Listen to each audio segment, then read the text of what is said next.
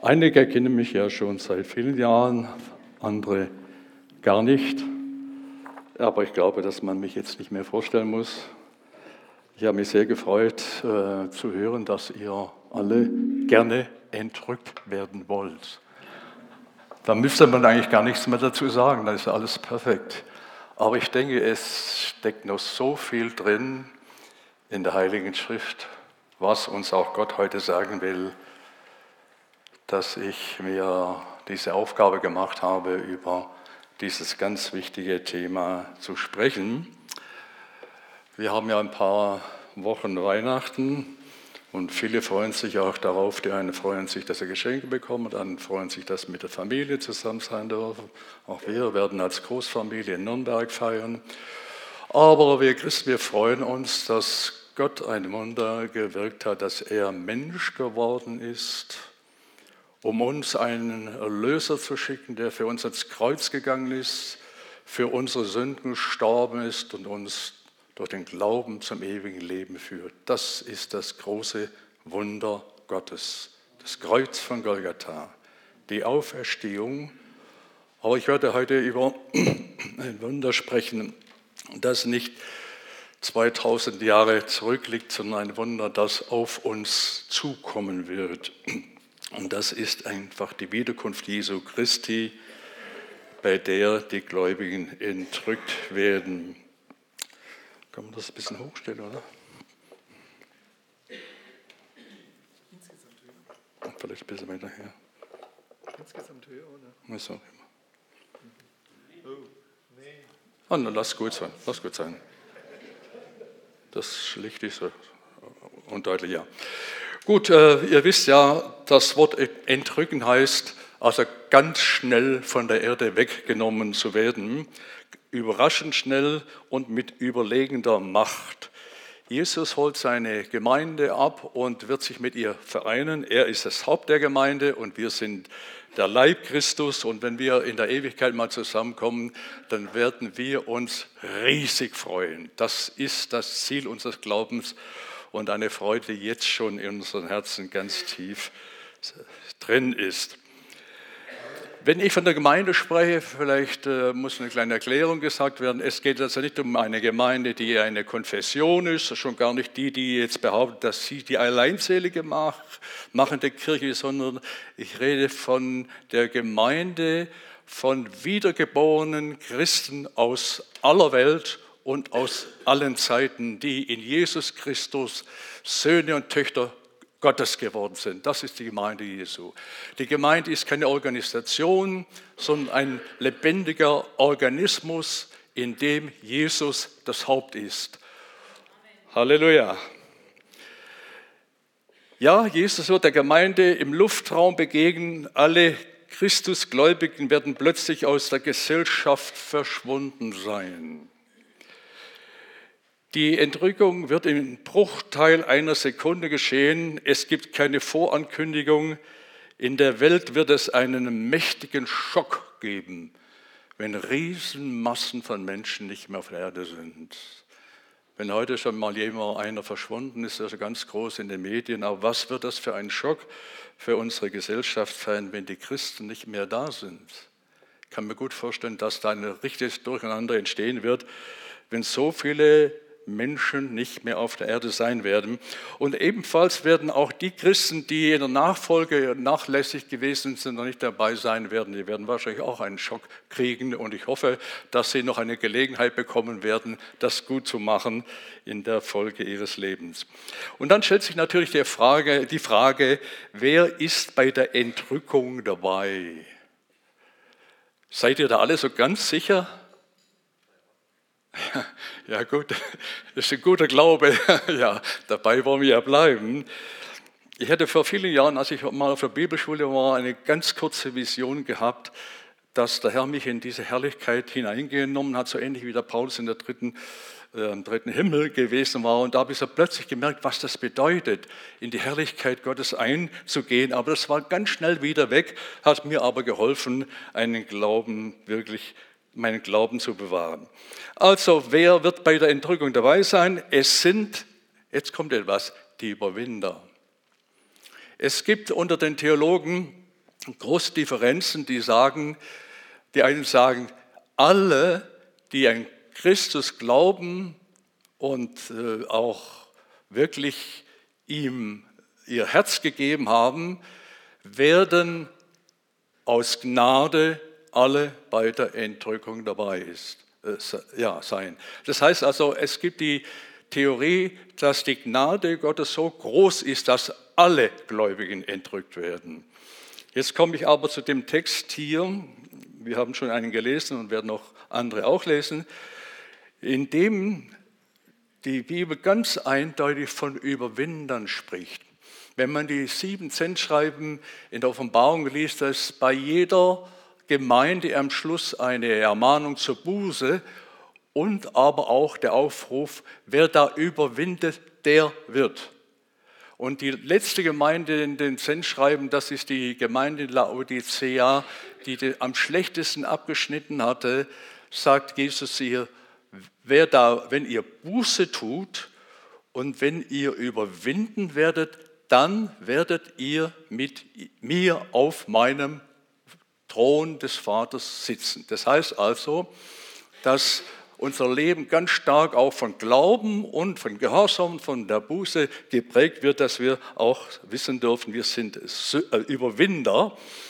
Überwinder sind Christen, die im Glauben und Gehorsam Jesus nachfolgen. Überwinder sind die, die den guten Kampf des Glaubens kämpfen, wie Paulus das sagt. Ich habe einen guten Kampf gekämpft und ich habe den Glauben bewahrt. Jetzt ist mir beigelegt der Siegeskranz Gottes. Überwinder sind die, die ihr Leben so in, an Christus ausgeliefert haben, dass sie bereit sind, auch das Kreuz Christi auf sich zu nehmen und sich auch selbst zu verleugnen. Das gehört auch mit dazu zum Überwinden. Und Überwinder sind die, die bis zum Ende Jesus die Treue halten werden. Okay? Ich habe mal in einem Hauskreis das gesagt, dass die Brüder und Schwestern, die Christen, wenn sie entrückt werden wollen, Überwinder sein sollen. Das sagte jemand aus diesem Kreis, ja, da bin ich aber nicht, nicht dabei. Dann fragte ich, äh, ja, warum denn nicht? Ja, ich fühle mich noch nicht so richtig äh, fertig und vorbereitet. Dann habe ich zu dieser Person gesagt, aber du bist jahrzehntelang im Glauben Jesus nachgefolgt, jahrzehntelang und hast den Herrn bis heute Treue gehalten.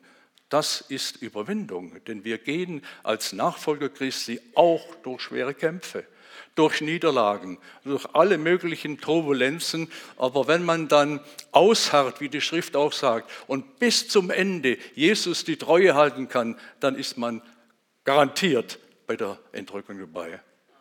Amen. Ich bin zwar kein Armenrufer, aber das ist das richtige Arm. Es ist bestätigt, ja, ja, okay. Gut, das haben wir mal, die Überwinder sind es. Jetzt kommt der Zeitpunkt der Entrückung. Oh, das ist aber spannend. Den weiß nur Jesus und der Vater im Himmel. Die Jünger wollten schon damals auch alles wissen, genauso wie wir alles wissen wollen, wann das mal geschehen wird. Jesus hat gesagt, es obliegt dem Vater, das alleine zu wissen. Ich sage es mal in meinen Worten, ihr sollt doch nicht so neugierig sein.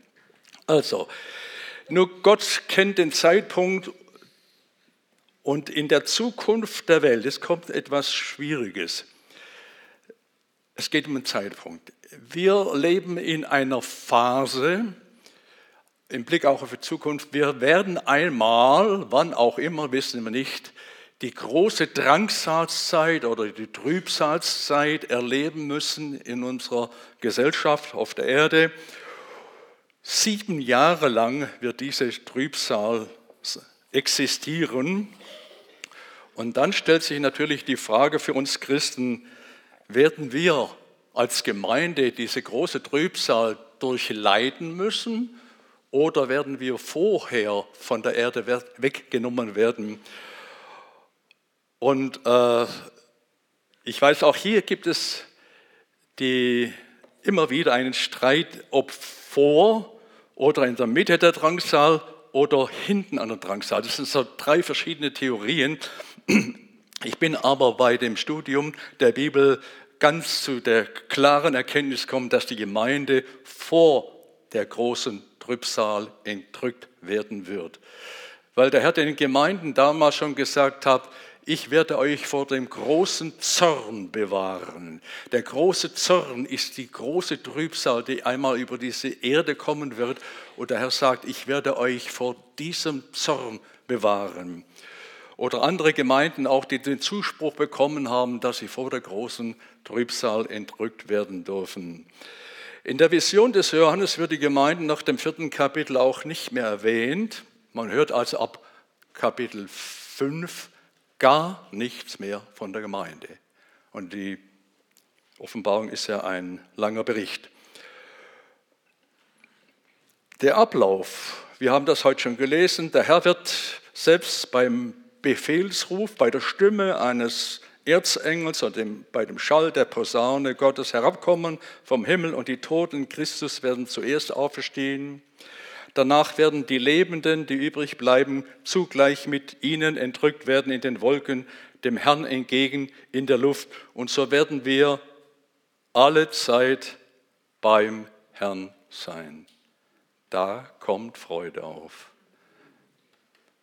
Wir werden keine Angst haben wegen der großen Trübsal, sondern wir werden in die Freude kommen. Wir werden dann bei ihm für immer sein.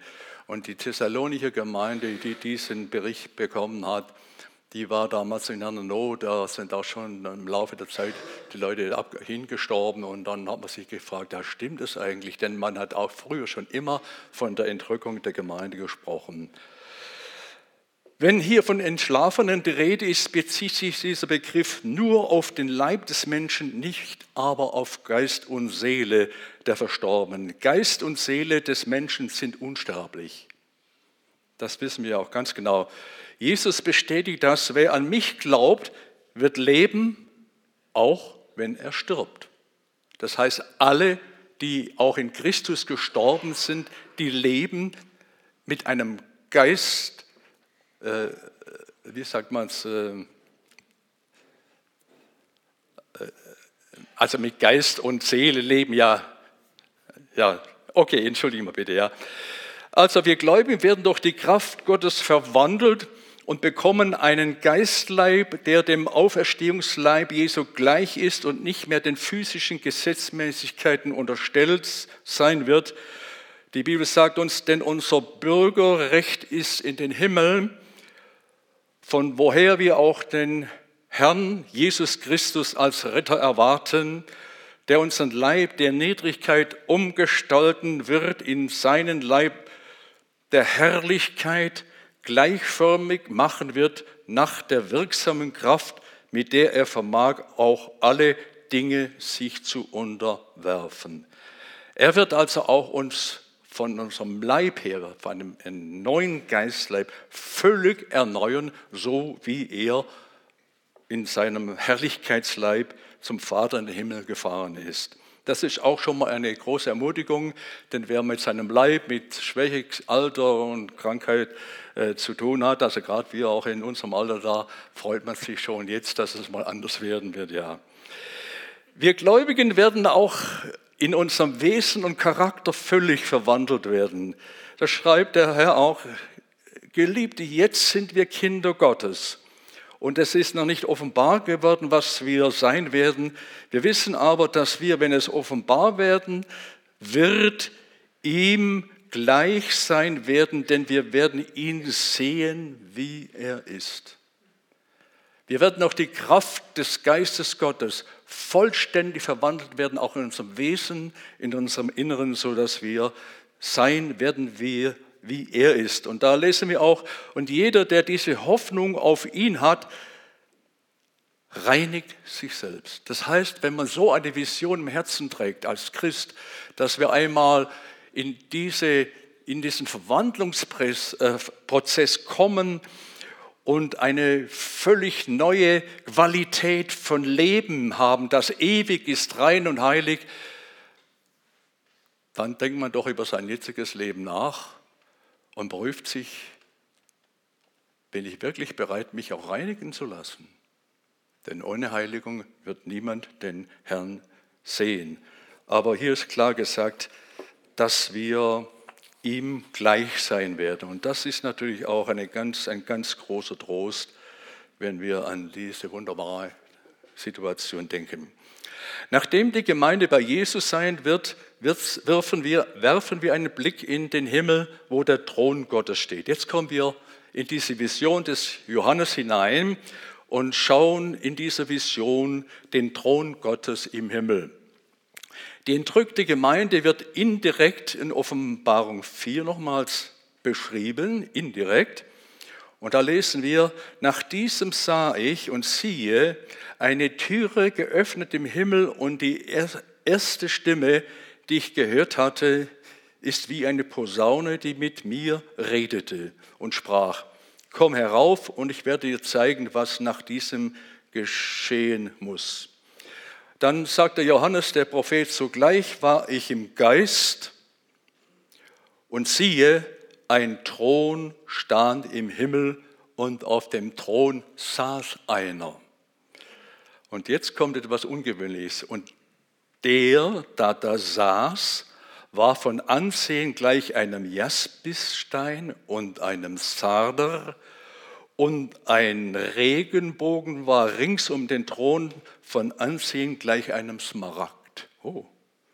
Johannes sah Gott auf seinem Thron und doch sah er ihn nicht in Wirklichkeit, weil Gott nicht sichtbar ist. Gott ist Geist, Geist Person. Gott ist nicht sichtbar. Gott kann man nur in Visionen irgendwie wahrnehmen.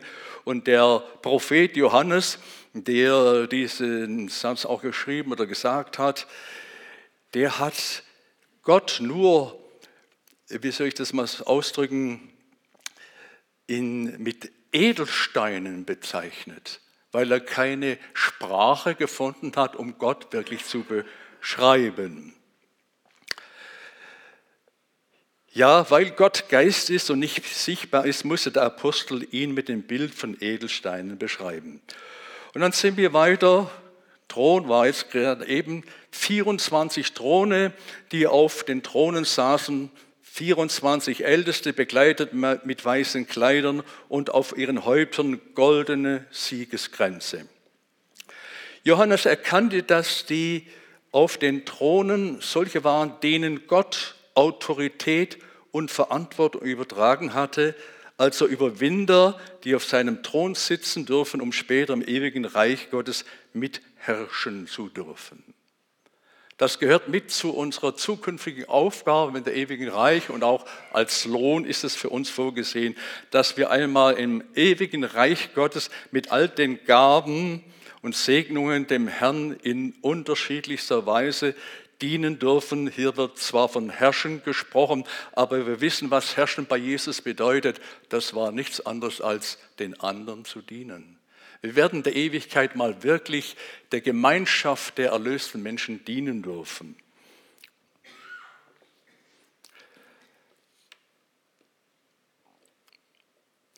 Ja, Johannes erkannte, dass auf dem Thron solche waren, denen Gott Autorität und Verantwortung übertragen haben, weil sie schon diese Siegesgrenze hatten.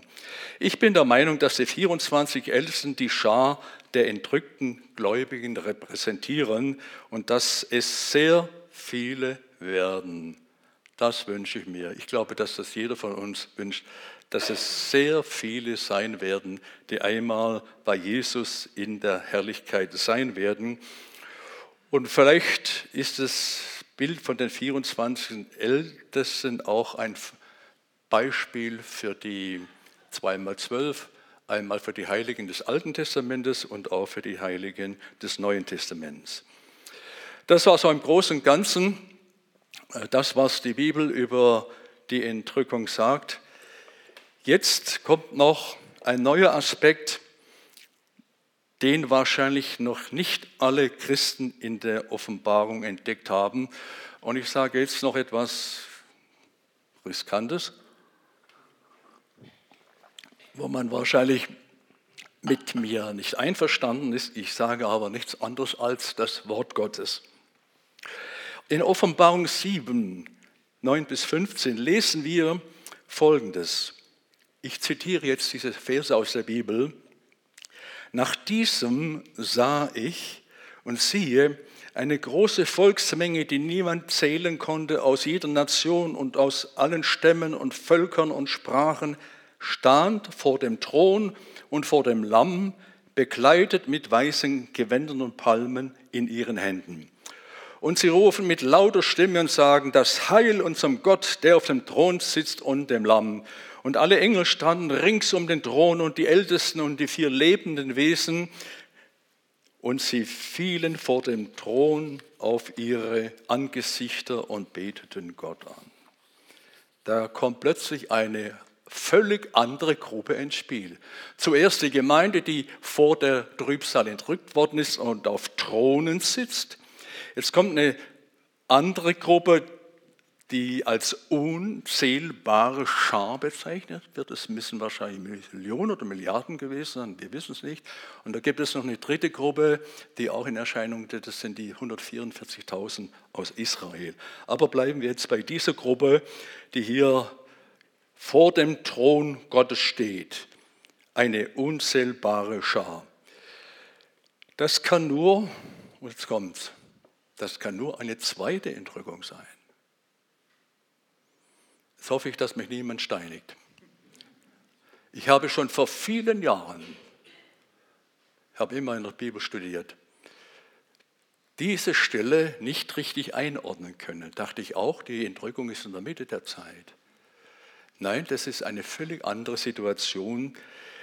Wenn die nämlich vor dem Thron, auch vor dem Thron Gottes stehen, wo bereits die Ältesten sind, und die jetzt aus der großen Drangsal heraus gerettet worden sind, auch vor dem Thron stehen, da müssen die doch nach oben gekommen sein. Ist zwar nicht gesagt, dass es eine zweite Entrückung gibt, aber es ist logisch eigentlich, dass diese Gruppe, die vor dem Thron Gottes steht, in jedem Fall entrückt worden ist, ohne dass das uns bewusst geworden ist. Das ist die Gruppe, die aus der großen Trübsal herauskommt. Und das würde bedeuten, dass während der großen Trübsal, jetzt kommt noch mal etwas, wo ihr gut zuhören müsst. Vielleicht freut ihr euch oder vielleicht freut ihr euch sehr. Das würde bedeuten, dass diese riesengroße Gruppe von Menschen, die in der großen Trübsal gelitten haben, die Märtyrer gewesen sind und die zu Christus gefunden haben in dieser und jener schwierigen Zeit, dass die eine Erweckung erlebt haben oder erleben werden, die es noch nie in der Weltgeschichte gegeben hat. Jetzt lasst uns gut nachdenken.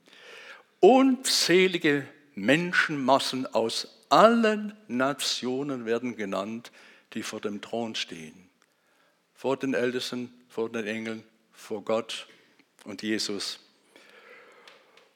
Und diese unzählbare Schar erlebt mitten in der Drangsal Erweckung.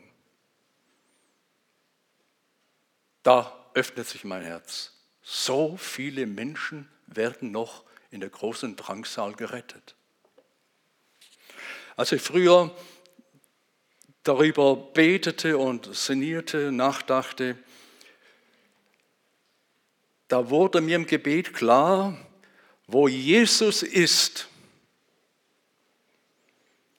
beziehungsweise wo der Satan mit Macht ins Weltgeschehen eingreift, ist es doch logisch, dass Jesus in seiner Überwindermacht auch eingreifen kann und mag. Versteht ihr? Wenn Satan schon Macht hat in der Drangsal, hat Jesus noch viel mehr Macht in der Drangsal, weil er den Satan überwunden hat und König ist. Und so glaube ich, dass, dass es so ist. Aber diese große, unzählbare Schar der Gläubigen gehört nicht zu der Gemeinde der Braut Christi, die schon vor der Drangsal entrückt und in die Siegeskronen auf dem Thron saßen. Diese Menschenmenge aus allen Nationen wird auch nicht auf Thronen sitzen, sondern vor dem Thron Gottes stehen. Also bis, das ist jetzt keine, äh, wie soll man sagen, ich sage es mal so, das sind die Feinheiten.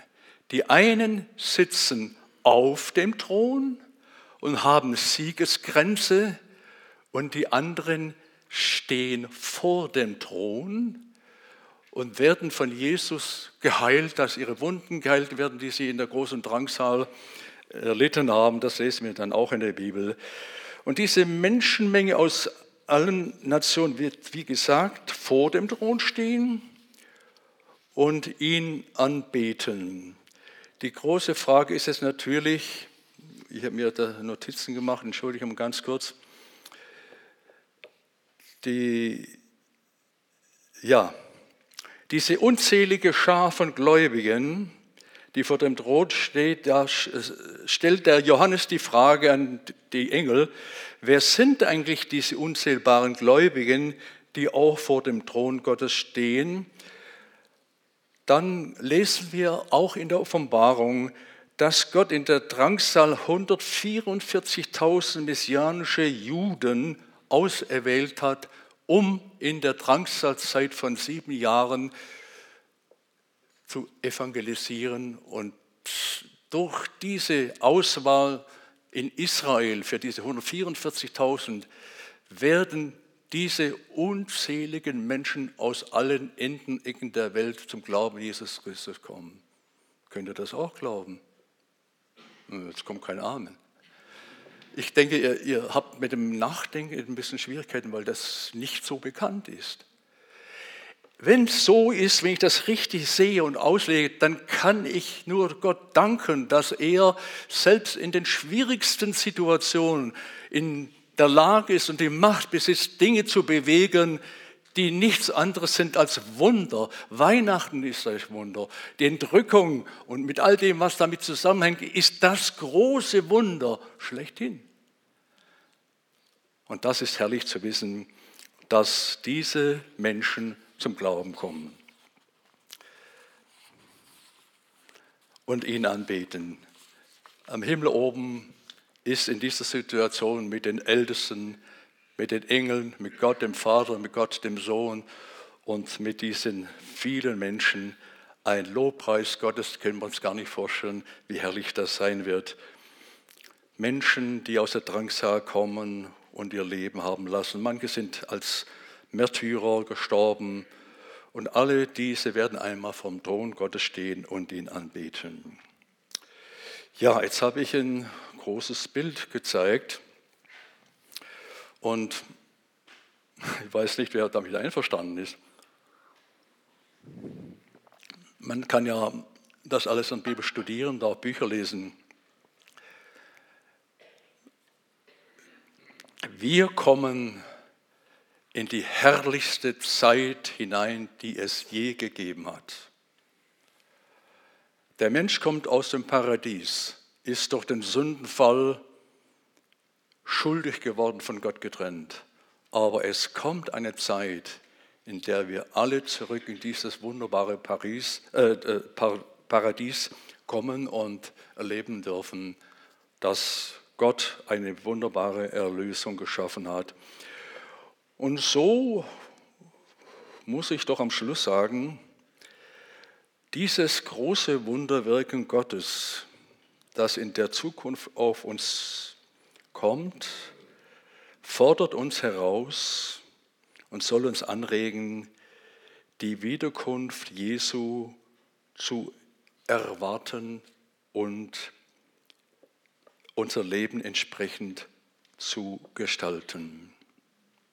Da kann man nicht einfach sagen, da bin ich automatisch dabei, habe mich mal bekehrt. Nein, wenn ich mein Leben im Blick auf diese Vision, die auf uns zukommt, auf dieses Wunder Gottes, mein Leben einrichte in der Gemeinschaft mit Jesus, meine Sünden beichte und Buße tun und immer wieder neu auf den Herrn zugehen, Beziehung pflege, dann werden wir ganz sicher sein, dass wir dabei sein werden.